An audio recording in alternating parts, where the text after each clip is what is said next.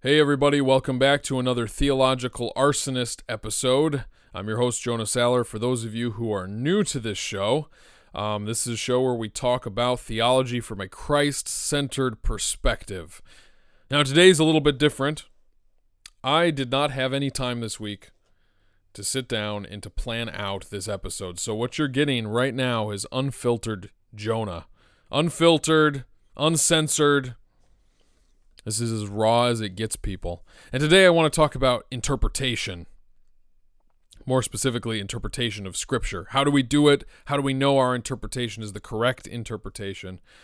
And this is, I mean, this is complicated. I'm still working through this now, but I want to be open with with everybody who supports me, who listens to me, and just share where I'm coming from with this and how I've concluded what I've concluded. So, first, I just want to like preface this by giving a little bit, bit bit of background on my journey through this. So, when I started interpreting scripture and stuff, it was kind of like, okay, this is fun. I open my Bible, I read a passage, I think this is what he's saying. Awesome right? And it was kind of, I mean, I'm sure a lot of you have grown up that way, where you read the Bible, you read a passage, you kind of come to a conclusion based on what you read, and then you close it. Well, then I started to question how do I know that what I think the Bible says is actually what it says? And I'll just go on record and say that's a good question to ask. How do I know that what the Bible says is actually what it says? How do I know that? Or how do I know that what I say the Bible says is actually what it says? That's what I meant to say. How do I know that? Well, I started to go even deeper, and I was hit with this immense sadness at the state of Protestant Christianity. We are so divided, so divided. We stand here looking out over this vast valley of denominations with splits even inside the denomination, a denomination within a denomination all based on somebody saying, I know what the Bible says. It says this and you're wrong. And to showcase this, an example I give let's say you take a Baptist, a Presbyterian, and a Lutheran, and you put them all in the same room, and you ask them to teach you what the Bible says about baptism. Each one of them is going to answer that question differently, vastly theologically different. So, which one is right? Each one is going to claim the authority of the Bible. Each one is going to claim that they did the proper exegesis and had good hermeneutics. And yet, you still have three contradicting stories. Who's right? Well, I would argue that there is a right answer. The Word of God is not multiple choice and all of the above, right? It's it's one truth. There is one truth. So how do we interpret it? And I'll, I'll be completely honest with you. After I started to, to, kind of process these things in my head, which that's the way I think. I, I I I read something or I hear something or I start thinking about something, and it just it just sits up there and it festers. I'm a festerer, if that's a word. I just let things fester and I think about them. Um, and, and sometimes it drives me crazy. And so this was one of those things. It, it was driving me crazy. How do I know what the Bible says? I look out and I say, okay, I want to know. I don't want to know what the Bible teaches about baptism. And yet I'm going to get a different answer from a bunch of different people that all say this is what the Bible teaches. They can't all be right. How do I know who's right? And so I started to doubt sola scriptura. There you go. There's your your unfiltered, uncensored Jonah moment. I started to doubt sola scriptura. And I started to listen to different apologists from different traditions, including Catholic and Orthodox. I listened to their critiques on sola scriptura, and you know what? They made incredibly compelling cases. I even watched a debate with James White against a Roman Catholic, uh, Patrick Madrid, I believe was his name. And I thought Madrid absolutely destroyed James White. Absolutely demolished him. Which, if you watch debates with James White, you realize that is not an easy task. But I could see the holes in the Sola Scriptura argument, especially when when brought up against a formidable uh, Roman Catholic apologist. And so my my faith in this in this doctrine started to crumble and I was like, "Oh no, this is bad. What am I going to tell people if I if I can't hold on to this any longer?" And so I, I then started to study deeper on my own. I stopped listening and I just started reading. Uh, I find reading sometimes helps the mind go deeper than just watching or listening, which was the majority of what I was doing before that. And so, what I realized is that ultimately, Christ did establish a church. He did establish a church. And he has preserved his truth through the church, including the Word of God, which was ultimately joined together as a canon by the church. And so what I realized is that the the majority of Protestants that I was listening to, and the majority of Protestants that I was familiar with, had such a disdain for Rome. No offense, James White, but man, he has a disdain for Rome. They have such a disdain for Rome that they're not able to allow church history to share continuity with the Reformation. And so, what was really discouraging to me was seeing such a level of disconnect and seeing people define sola scriptura in ways that I do not believe the reformers ever meant it to be. And, and, and to this day, I'll, I'll be honest, I still don't like the term sola scriptura. I think a much better term, a term articulated by, I believe, the Anglicans, is the term prima scriptura. And prima scriptura means that scripture has primacy, it is supreme. It is still the sole infallible authority, but it is not the only authority.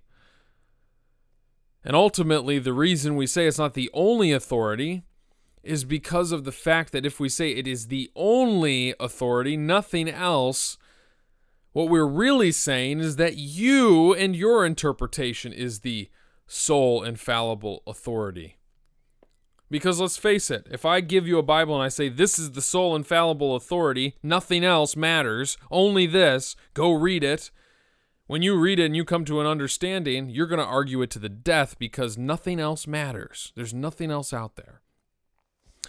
I forget who articulated it, but somebody came up with what's called the three legged stool approach. And that's the idea that that interpretation of scripture, understanding of theology, and the, the workings of the church can be summed up in three main authorities scripture as supreme, prima scriptura, tradition, and reason. And I think this is a wonderful summation of how Christians should be approaching theology with scripture, um, tradition, and reason. And so this is how I started to look at things. I started to read my Bible more and more and more, and also read the church fathers along with my Bible. And so my conclusion because because again going back to the scenario of the baptist the presbyterian and the lutheran you put them all in a room say what does the bible say about about baptism? They can't all be right. They're all going to have different answers. So how do you conclude who is correct? You go back in church history and you find the consensus and so my belief is that the way to interpret Scripture is to interpret it in light of the consensus of the historic church so long as it can be found and proven from Holy Scripture. So, for example, the real presence of Christ in the Eucharist. The real presence of Christ in the Eucharist. I believe that if we look at church history objectively, we can see that since the dawn of the Reformation, up and through, or, or, sorry, since the dawn of the Christian church, like first century time, up to the Reformation, there was a consensus that this is the body and blood of Jesus Christ. Unquestionable, that was the consensus. It was articulated slightly differently by slight uh, in in slightly different ways by different people but ultimately, the consensus was always that this is the body and blood of Christ. So, I go to Scripture. And what do I find in Scripture? My flesh is true food, and my blood is true drink. And then I go to Paul, and Paul says, when we partake of the bread, we are partaking in the body of Christ. We are it's a participation in the body of Christ. When we take of the cup, it is a participation in the blood of Christ. Well, there you go. I see it in scripture and I see it in history. That is the correct interpretation of scripture. It's settled for me. Now, let's talk about the Marian dogmas. The Immaculate Conception, the bodily assumption of Mary, the sinless nature of Mary, obviously. These are these are Catholic dogmas. Okay, I don't necessarily see this as being a full consensus in history, but I do see a huge chunk of history that's all holding to this. That's fine, that's great. Now show me in scripture. Crickets, right? They can't be proven from scripture. So therefore, I don't care if the church consensus says that this is what it is. If it can't be proven from Scripture to me, then I can't accept it. And so that's the difference, right? With the Eucharist, th- there's explicit verses that they can go to and point to. There's nothing when it comes to the Marian dogmas that can be proven from Holy Scripture. And so this is where we need to really start to grasp this idea of of uh, Scripture um, tradition, and reason, right? We have Scripture as our prime authority, and we understand Scripture through tradition, and we understand the two of those things through our own reason and understanding, led and guided by the Holy Spirit, who promised, Jesus promised his disciples, He will teach you all things and bring to your remembrance all that I have taught you. And so this was a promise to the apostles, and I believe the apostles passed it down, and through their passing it down, it has been preserved throughout history. we need to remember the divine component here. This isn't just a matter of a bunch of men who are uh, trying their best to keep this message intact. No, no, we need to remember there's a divine inspiration behind this. There's a promise that God that Christ would build his church and the gates of hell would not prevail against it. And so we need to trust that the church is being built. And as such, trust the church. Trust the consensus of church history as long as it can be proven in Holy Scripture. And where it cannot, we need to call it as error and root it out for the purity and and and sake of the church. And so I don't think I'm going to go on a whole much much longer with this, but I hope that what I'm saying is making sense. Like I said, I didn't really have time to go through anything or prepare anything, but I, I, I wanted to talk about this because this is something that's been driving me nuts. Is we there's so many evangelical Christians that are just oh my goodness that literally think that they can open their Bible, they can read a couple verses, and then they can go out and teach what the Bible's saying and they don't even know what Martin Luther did in Germany. They don't even know who John Calvin is, besides maybe the fact that it's trendy to call themselves a Calvinist. They don't even know the names of any of the early church fathers, much less have read them. And so I look at this and I see this as a pandemic, an evangelical pandemic. We're dying because we have no historic roots we have no desire to learn history. We have no desire to have anything to do with church history or tradition because we have such a disdain for the Roman Catholic Church, even though that is where we came from. That's our heritage. And so we want nothing to do with it. We want to invent our own version of Christianity based on our own interpretation of Scripture. And we deny, and we shake our fist in defiance at the papacy while, while also proclaiming ourselves to be the Pope. I don't want to be under your authority, so I'm going to be under my own. Friends, we are all under the authority of Christ. That includes the Pope of Rome, the Bishop of Rome. We are all under the authority of Christ. And Christ is the head of the church. We are the body. And so we must submit to Christ. And by submitting to Christ, we're going to submit to one another in humility, in love, and come together to discuss things like the scriptures. And I'll be damned if Christ does not help us understand them. He's always going to help us understand them. When we gather As the Hebrew says, do not cease to gather as is the habit of some. Right? If we cease to gather, there's going to be no blessing on us. There's going to be no blessing on our ministry. There's going to be no blessing on our understanding of Scripture. However, if we want to be guarded from error, if we want to be guarded from heresy, we must gather with the church, with the church Catholic. We must recite the creeds. For this is the summation of our faith. I believe in God the Father, maker of heaven and earth, right? This is the summation of faith. We must hold to the confessions that have been given to us. We must recite scripture in church. And when the pastor says the word of the Lord, we say, Thanks be to God. We need to be liturgical. We need to believe that baptism and the Lord's Supper actually mean something and do something to the believer. We must believe that Scripture is the active, living Word of God that can cut deeper than any two edged sword. And we must believe that the Church Catholic that Christ established in the first century has stayed the course.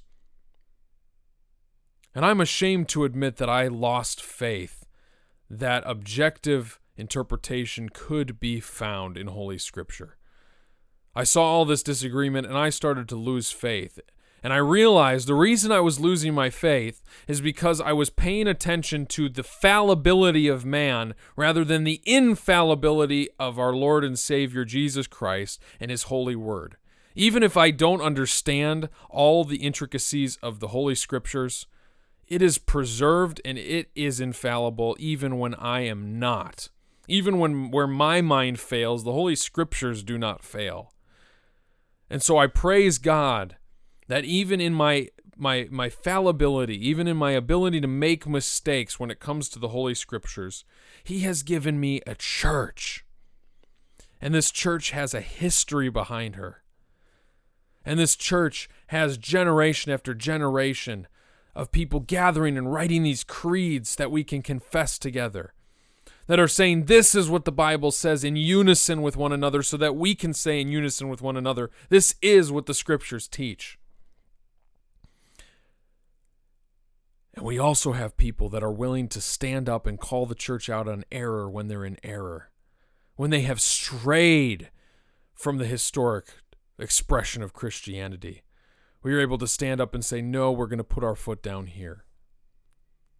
We need to actually come away from this modern version of sola scriptura to a simple, mere Christianity that acknowledges the Word of God is the prime, sole, infallible Scripture, but we need to have a high view of the church. This evangelical Christianity today is me and my Bible and whatever I want it to say, whatever tickles my ears. You know, I'm so fed up going on Facebook sometimes and seeing people judge not lest ye be judged. You know, the Bible, Jesus never mentions homosexuality as a sin. Uh, uh, it's maddening. These people think that they know their Bibles, but they don't. What they've done is they've crafted God into the image of man to accommodate their own sinful flesh and desires. They could care less about the truth. And it's because we've opened the door and said, it's all about your interpretation. The Bible's the infallible source, so go ahead and interpret it. And even though a lot of the people who have said this were well intended, they lost the view of the church that is essential. We must have a high view of Scripture and a high view of the church. I'm a high churchman. I am. I, I, will not deny it. I have a very high view of the church, of the liturgy, of the sacraments, and I believe that they are essential for our sanctification and our salvation. You cannot separate it. And so I believe that as we process how do we understand the scriptures, we need more Protestants to study church history and the fathers and allow that to inform the way that they understand and interpret Scripture rather than allowing their own understanding to influence how they understand and interpret Scripture. Friends, that's how heretics came about. Arius didn't just pop up one day because of the consensus of the church. No, he popped up one day because he took sola scriptura to the conclusion many evangelicals take it. The Bible does not teach dot dot dot fill in the blank with any heresy. So to guard us from heresy, we have the historic church that Jesus Christ founded, the creeds of the church that we confess and should be confessing daily. And we have the confessions that were written to further clarify the doctrine so that we have the boundary markers of what is Orthodox Christianity. And at the end of the day, that's the question what is Orthodox Christianity? Orthodox Christianity is the consensus of church history summed up in the creeds and confessions. And while we, when we stick in that, we're going to actually have a higher view of Scripture than we would if we said those things don't matter, only Scripture matters. That's a low view of Scripture.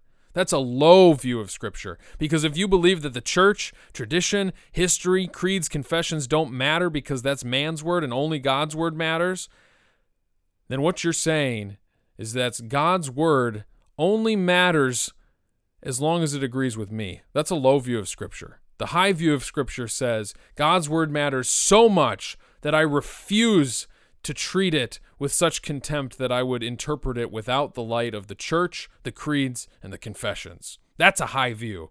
And that's what we need to strive for. That's what we need to bring back. That's what the Reformation was about. It was about telling the papal infallibility of the Pope and saying, no, you are not the sole source of truth. It is the Bible. And therefore, we must interpret Scripture and allow Scripture to inform our doctrines. And yet, many Protestants who would say, yes, amen to that, would also be the same ones saying that their own infallible, their own interpretation of Scripture is the truth. They would claim that it was the authority of Scripture, but it's really their tradition and their presuppositions being read in. So I'm, I'm being a little redundant at this point. I'm going to read a quick passage, though. Second Thessalonians chapter 2. This is what Paul says. He says, So then, brothers, stand firm and hold to the traditions that were taught by us, either by our spoken word or by our letter. Spoken word or by our letter. And the word traditions there has occasionally been translated uh, our, our teachings, but that's just not accurate to the Greek. The Greek word is traditions. Traditions. So Paul is telling the Thessalonian church to hold to the traditions that they were taught by us, the apostles, either by spoken word or by letter.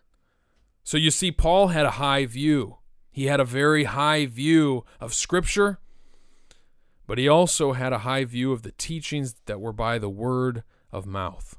And you can't tell me that the Thessalonians only paid attention to the teachings of Paul that were recorded in the two letters of the of 1st and 2nd Thessalonians.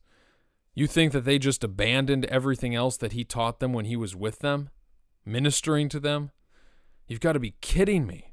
Absolutely not. And so there were traditions that were handed down.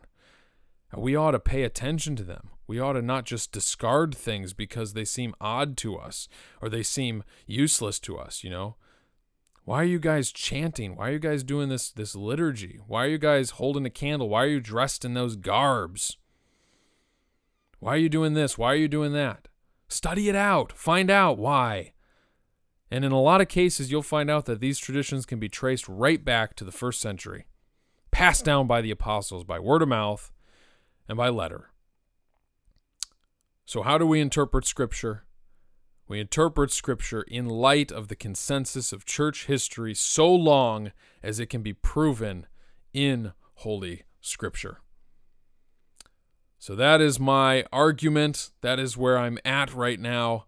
And I just appreciate all of you for listening, for supporting me on this journey of theology. Let us all let us all just let me pray for everybody listening right now because I, I just I feel so compelled to pray right now. Let's let's just pray together. Father God, Lord, guard us from error, Lord. We are so fallible in our thinking.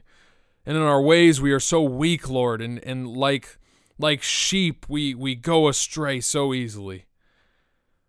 Father, we trust that you alone are the infallible God. No, no man could ever do that. You are infallible. You are truth incarnate in the person of Jesus Christ. And so, God, we ask you that we would never place our presuppositions above the truth. Lord, guide us into truth as we study your word. Guide us into truth as we study the history of your church, Lord. And we thank you, Lord, that you have given us a visible church. It's not just an empty promise, Lord. It's not just a hypothetical. It is a visible, real, tangible church. Where there is error, Lord, root it out. And where there is truth, Lord, strengthen the convictions of it. We ask all these things in the name of the Father, the Son, and the Holy Spirit. Amen.